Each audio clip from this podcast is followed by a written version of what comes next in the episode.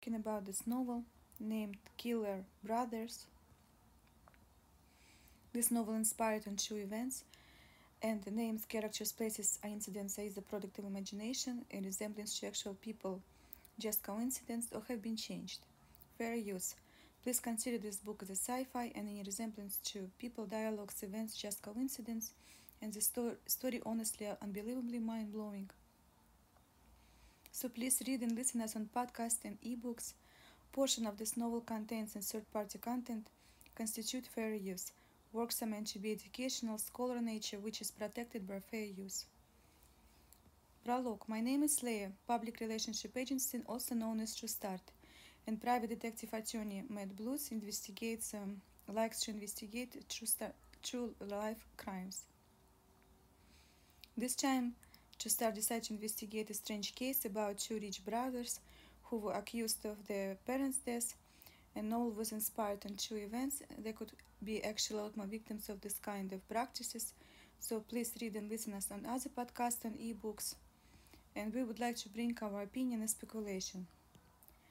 It's episode 4, chapter episode 3, chapter 11 Life after death. But Mendes brothers didn't seem to be sad after the funeral. They like went on spending spree. Kyle ended up buying a Spring Street cafe restaurant in Princeton for half a million dollars, and he also um, bought himself a Porsche. He was always wanted. Uh, it was sixty thousand uh, dollars Rolex, and he ended up. Um,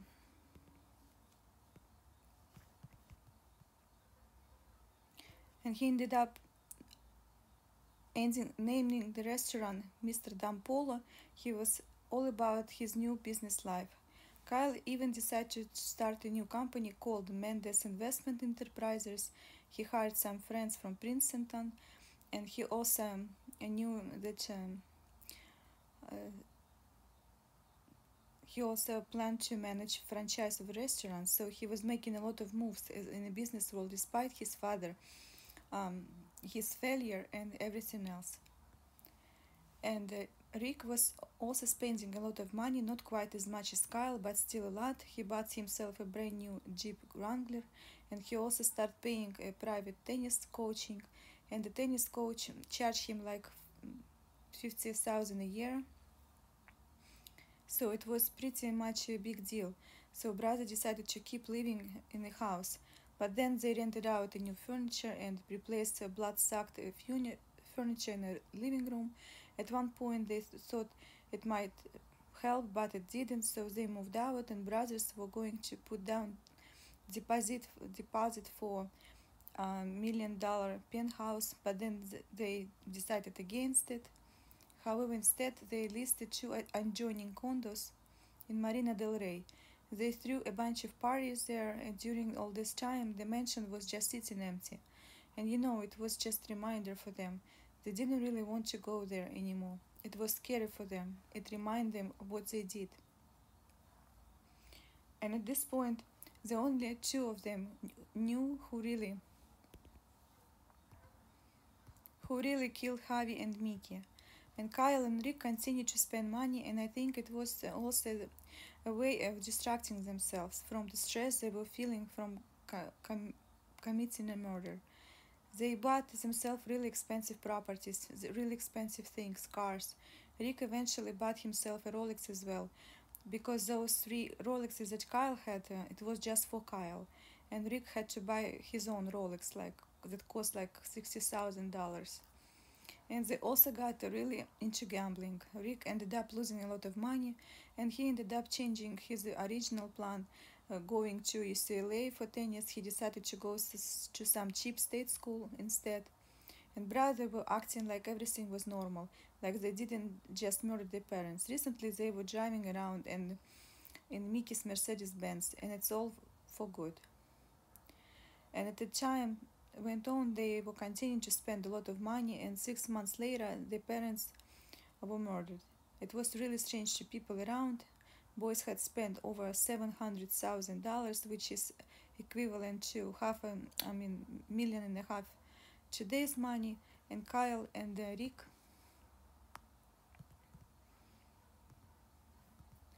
just started spending money, and they just didn't seem like they really grieve about death of the parents. They really we think they really killed them so they could start spending money and they're hoping to inherit a lot more.